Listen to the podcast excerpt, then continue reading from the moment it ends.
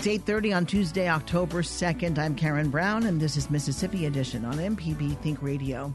On today's show, human trafficking is a growing concern in Mississippi, and legislative leaders are taking notice. Learn about a new effort from House Speaker Philip Gunn. Then, the State Department of Health is working with capital city leaders to prevent sudden unexpected infant death syndrome.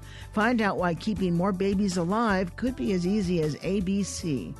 And after a conversation in StoryCorps, a new analysis looks at the uninsurance rate in rural America and how Medicaid expansion has an effect. That's all coming up. This is Mississippi Edition on MPB Think Radio. Human trafficking is an issue that affects tens of millions of people in the United States each year. Experts often call it modern day slavery, and in Mississippi, many of its victims are minors. It's an issue that troubles Mississippi House Speaker Philip Gunn, who this week will host a summit addressing the issue. Speaker Gunn talks about the problem, telling us it's an issue he's still learning about. Well, this is an issue that has become near and dear to my heart of late. I was not really aware of the severity of this issue right here in Mississippi. And within the last year or so, it has really come to my attention just how prevalent human trafficking is. And I think we got to define what human trafficking is. So many of us think of it as some foreign country where they kidnap people and they take them off and you never see them again that is certainly a part of it. But what we have happening right here in Mississippi is the unfortunate situation where relatives, parents, aunts, uncles, grandparents are taking their small children and selling them for money for whatever reason that they need money for drugs, to buy stuff. And you have small children who are being used, prostituted out for financial purposes. Is that right always here. the case? They're being prostituted, they're being well, they're being sold. sex? They're being sold for for sex, and you have other situations where influ- uh, young teenagers, uh, middle teenagers who are being influenced by uh, their boyfriend or older teenagers are being influenced to uh, start using drugs and they get them hooked on drugs and then they use them for, for sexual purposes uh, in order to continue the use of drugs. All of these things are forms of human trafficking. And we also see that these things seem to escalate anytime there is a, an event, a, a, large collection of people that come to town for an event, like a rodeo, like a car show, things of this nature, where people with money are coming to town. It's not always poor people in back alleys who are doing this. There are people with resources who come to town and they're here for an event and they're looking to engage in this type of activity. And so it seems to spike. Now, I'm telling you what I have been told, what I have learned it seems to spike during those times where we have large events come to town. So, because of these things, and, and again, I'm I'm learning as we go.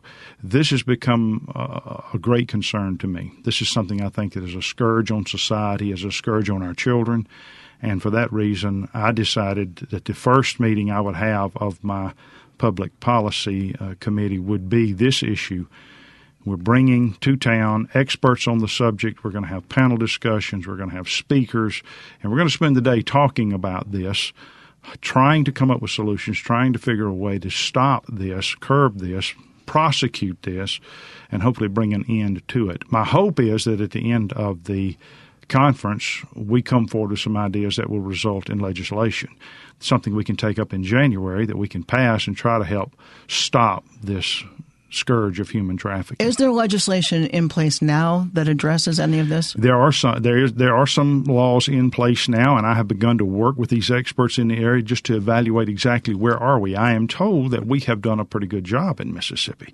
That the laws we have on the books are pretty good, but that doesn't mean we want to stop. We want to continue to examine where are the weaknesses, how can they be strengthened, is there more that we need to do, and hopefully have a very solid law out there or series of laws that can be the best in the country. If a child is sold or a teenager gets involved, do they normally stay in Mississippi or are they taken to another state? The, the child? Mm-hmm.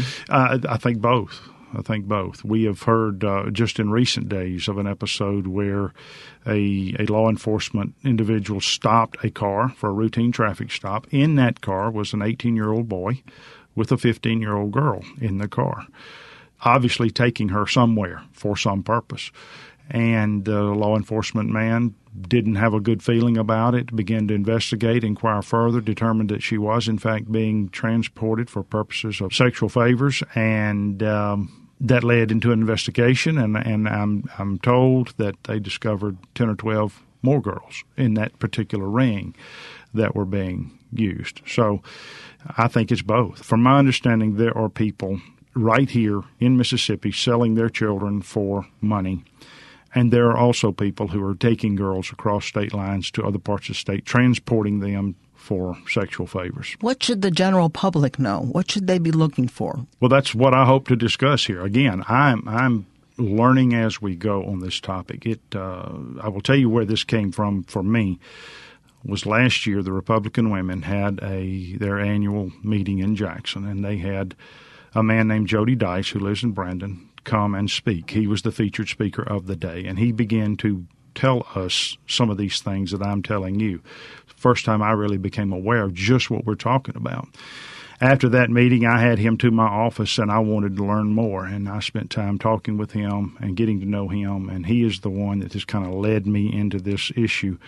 And then over time, we have reached out, identifying national experts and that's what we've got together on this panel on Wednesday. And so we're going to learn more on Wednesday, and it probably won't be the last time we have to come together. But we're going to spend time Wednesday talking about this issue, trying to learn as much as we can, and hopefully start the process of putting an end to it. Speaker of the House, Philip Gunn, thank you for coming in. Thank you. I appreciate the opportunity.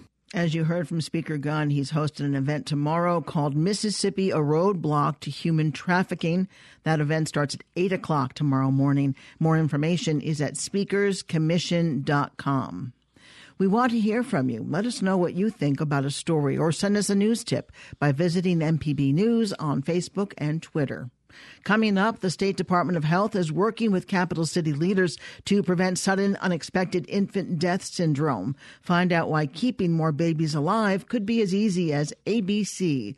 This is Mississippi Edition on MPB Think Radio. Support for MPB comes from the University of Mississippi School of Education with 100% online master's or specialist degrees in fields like teaching, leadership, higher education, and more. More information at rebelteacher.com. This is Mississippi Edition on MPB Think Radio. The Mississippi State Department of Health is designating the city of Jackson the first safe sleep city in the state. The health department is kicking off an initiative to educate Mississippians about sudden unexpected infant death syndrome. At a press gathering at City Hall, Jackson Mayor Chokwe Lumumba outlined why the issue is so important for his city to tackle. The city of Jackson has one of the highest rates in the state of Mississippi for infant mortality, and the state of Mississippi has the highest rate in the nation, with approximately 50 infant deaths a year that are related to sleep related causes. And so, this is a very important initiative, and many of these circumstances are preventable by way of education. And so, it is necessary that the city of Jackson takes its rightful place in terms of educating our citizens so that we protect our most vulnerable and precious citizens. This is a subject that hits close to home as my wife and I have a six month old child. And so I stand here not only as a parent, but as a concerned, uh, a concerned official for all of our citizens. Jackson Mayor Chokwe Lumumba. State Health Officer Dr. Mary Currier says Mississippi leads the nation with an infant mortality rate of more than 300 deaths annually. Jackson leads the state with more than 50 such deaths per year. Currier says some of the deaths are sleep related and preventable. She spoke with MPB's Desare Frazier.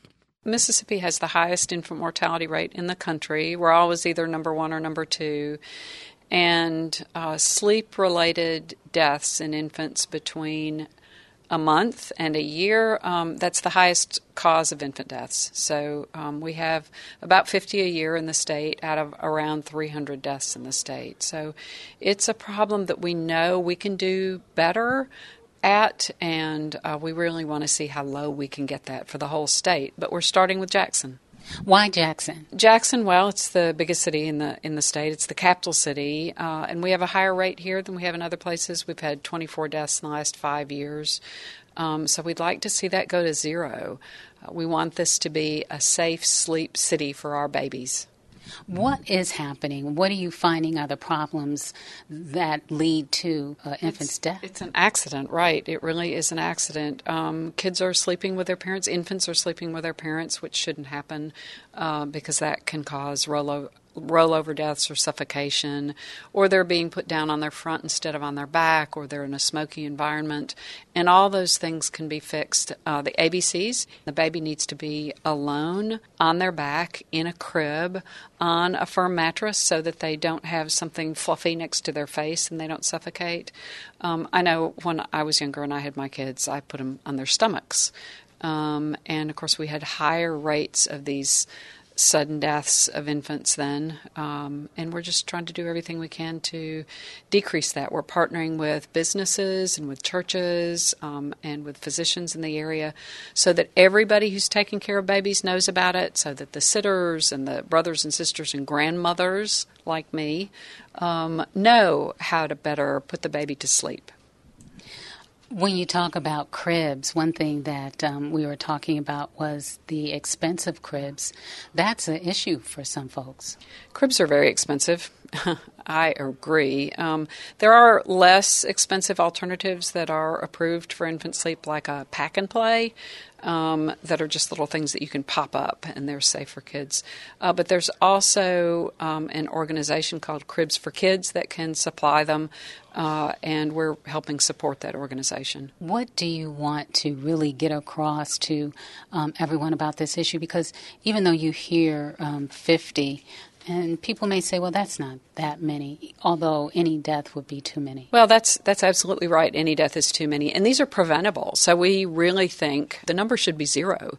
We should at least get as close to zero as possible by making sure these kids are alone on their back in a crib in a smoke-free environment, and we can reduce the risk of a sleep death to nearly zero. Do you find that this is economically related? Well, you know, of course, parents who don't have a crib. Um, certainly it, there would be a higher risk in uh, a family like that. Absolutely. Some of it is just due to families not knowing. And we want everybody to know, not just the family, because you know, uh, my grandchildren stay with their other grandmom, they stay with me, they stay with their granddads, they stay with their cousins, because um, you know we're there are other family members. Um, we have babysitters. Um, we think some of it is just not knowing, so we want everybody to know. And this is a part of it. What will you be doing after this to get the word out? So we have a website, safesleepms.org, and we're sending information out to both the healthcare providers and to, uh, like I said, to businesses and churches so they can partner with us and they can have information to spread. We've got the resources um, to provide for them. You know, our babies are our future. I can't think of anything more important than keeping a baby from dying. This is just a really important issue. State Health Officer Dr. Mary Currier with MPB's Desare Frazier. Listen to MPB News on all your devices. Just download the MPB Public Media app or tell your smart speaker, play MPB Think Radio. Coming up, new analysis looks at the uninsurance rate in rural America and how Medicaid expansion has an effect. That's after a conversation in StoryCorps. This is Mississippi Edition on MPB Think Radio. Julie Nicolai, she's called Nikki, met her husband Henry Castillo in an unusual way. He lived in Panama where he was born. She traveled there as a Peace Corps volunteer. In this conversation from the StoryCorps Mobile Tours stop in Mississippi, the two talked about their early relationship and the differences between two cultures. It would have been crazy to think about all that we've been through at that point in time. We were so young. I went to Panama in my early 20s. I was 24 when I went to Panama to serve in the Peace Corps. I was, I was a Peace Corps volunteer in his hometown, Ojo de Agua. And um, yeah, I was, I was young then, and now now I have a lot more wrinkles and gray hairs. Why do you Why do you went to to Peace Corps? Why? Mm-hmm. Why did I go to Peace Corps? Well, I did Peace Corps. That's simple, but it's it's a hard question to answer. Why did I do Peace Corps? I wanted to give something back.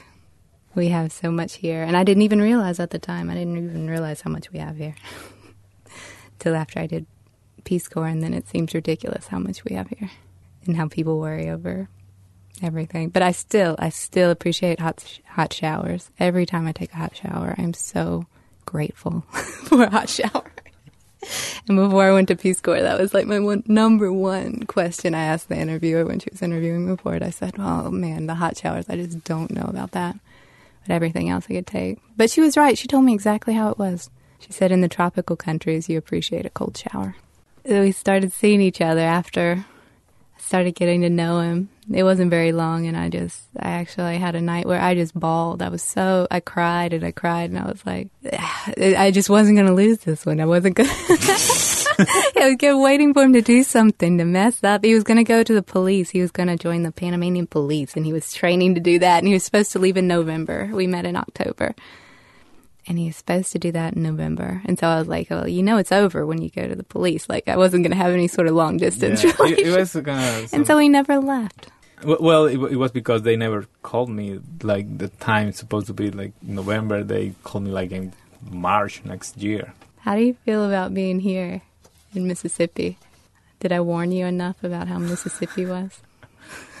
yeah, you did. But anyway, I came with you. It has been nice for me. It's different, very different from where I'm from, and still I think that it hasn't changed me how I am. I keep being, I think, keep being myself. And this is uh, something that I never thought I, I would be doing someday, like living in another country. I feel good. You don't think it's changed you? No. Not at all. How, how? Well, no. I, I had to adapt to this place, and it has changed me some some ideas like what ideas? Well, like there's a whole world outside uh, Panama, and with different point of view, like all the uh, issues that exist in this country. It was amazing to me in Panama how often people would mention the United States and talk about the United States, even just casually, and then to think about how many times does someone in the United States reference Panama? How many times have you heard someone here in, in the United States say, oh, Panama's having a crazy time with that president, or, you know, just anything really? It's not even on their radar. To hear more of our conversation from the StoryCorps mobile tour, go to mpbonline.org. The StoryCorps mobile tour visited Mississippi through a partnership with the Mississippi Humanities Council, the MPB Foundation, and Mississippi Public Broadcasting. This is Mississippi Edition on MPB Think Radio. I'm Karen Brown. Mississippi has among the highest rate of low income adults with no health insurance in the country. That's according to a new report from the Georgetown University Center for Children and Families. The report looks at the uninsurance rate of poor people in states like Mississippi that did not expand Medicaid in 2009. Georgetown's Joan Alker talks to us about the potential effects of not expanding Medicaid under the Affordable Care Act. Well, this is something that states can choose to accept federal funds to expand Medicaid to uh, adults, low income adults in their state or not. And so far, as you know, Mississippi has not chosen to accept these dollars. There are 17 states in the country that have not expanded Medicaid, and Mississippi is one of them. Has the amount of money changed with this decision? You mean the federal dollars? Yes, I'm sorry. Has the federal dollars changed? The amount yeah. that a state would receive? So initially, a state had 100% of the cost um, paid for by the federal government. It remains a really good deal. Now it's down to 95 cents on the dollar. So the state is uh, only paying 5% on the dollar. And in a couple of years, the state will pay 10 cents on the dollar, but never any more than that. So this is a really good deal for states. If Mississippi were to expand Medicaid, would that also bring jobs into the state? Well, it would really benefit Mississippi in, in, a couple of ways from an economic perspective. First of all, you have some of the highest uninsured rates in the country um, a third of adults in metro areas and more than a third, 35% in rural areas, are uninsured for these low income adults. So Those families have um, medical debt. They are subject to potential bankruptcy, and so providing Medicaid expansion will enhance the economic security of those families. Another piece to keep in mind is that the federal funding coming to the state will be very important in supporting your rural hospitals, your providers in those communities. And those communities really struggle to have a, a robust healthcare system. So oftentimes a rural hospital might be the largest employer in an area. So there are numerous economic benefits for the state of accepting the federal dollars. Would it help poor Mississippians since Medicaid expansion has not happened in the state? Is there an alternative by being subsidized to get health insurance under the Affordable Care Act? Well, there is, but the problem is that uh, for folks under the poverty line, they're just not eligible for that. They simply cannot access that coverage. So, unless Mississippi makes the decision to unlock these dollars, um, they're leaving those federal funds on the table that could be coming into the state. So, um, what our research found is that for rural areas, you really there's no other way to reduce your uninsured rate dramatically except um, doing the Medicaid expansion. And so far as you know, Mississippi has not done so. When I asked about jobs earlier, I, I, was specifically asking if jobs would be created to administer Medicaid programs if there was the expansion? So, um, certainly when a state accepts the federal Medicaid dollars, uh, there are jobs created. Some of those would be uh, primarily, those would probably be jobs in the healthcare sector. That's really where the bulk of the funds goes. Since Mississippi did not expand Medicaid when it was 100% amount from the federal government, it doesn't look like the state would expand it now at 95% even. It seems to be a philosophical difference. Is there any reason to expect that Mississippi would expand Medicaid? Well, that's a great question. We have 17 states that have not expanded Medicaid so far. Um, I think the the election this fall could be pretty important. Um, we've got three states, uh, pretty conservative states Utah, Nebraska, and Idaho all have Medicaid on the ballot. Um, and depending on what happens in this election, I think uh, there may be legislators across the country who take a second look at this issue. So we'll just have to see what happens. How many states have passed Medicaid expansion who didn't initially but maybe have now? Um, so most states have not done this by a ballot initiative. In most states, it's been the governor or the state legislature. And initially, we had a, a large group of states um, who did go right ahead and expand Medicaid. But over the past few years, we've seen kind of a handful of states, maybe about seven now, uh, in the last couple of years that have expanded Medicaid. There's data to suggest that children will suffer most without Medicaid expansion. Why is that the case? So, children today are able to enroll in Medicaid. Um, the problem is that in a state like Mississippi, most of their parents cannot. And that's a problem for a couple of reasons. First of all, if you have one uninsured person in the family, the whole family's at risk of medical debt. Um, secondly, we know that for things like maternal depression, that Medicaid is very helpful, and that's critical for particularly young children in those early years um, when that bond with their parent and or caregiver is really important for their brain to develop. Um, so there are a lot of reasons why it's really important for kids that the whole family is covered. And today in Mississippi, uh, most of your parents who are poor are not covered by Medicaid. Joan Alker is the executive director of the Center for Children and Families and research professor at the Georgetown University McCourt School of Public Policy. Joan, thank you very much for being with us this morning. Thank you for having me. State leaders, including Republican Governor Phil Bryant, have long defended keeping Mississippi out of the Medicaid expansion.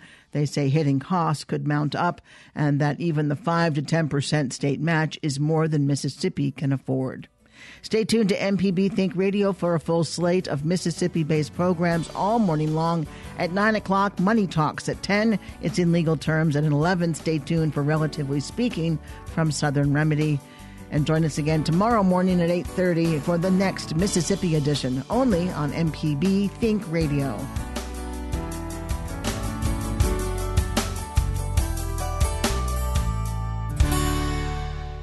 Support for MPB comes from the University of Mississippi School of Education with 100% online master's or specialist degrees in fields like teaching, leadership, higher education, and more. More information at rebelteacher.com.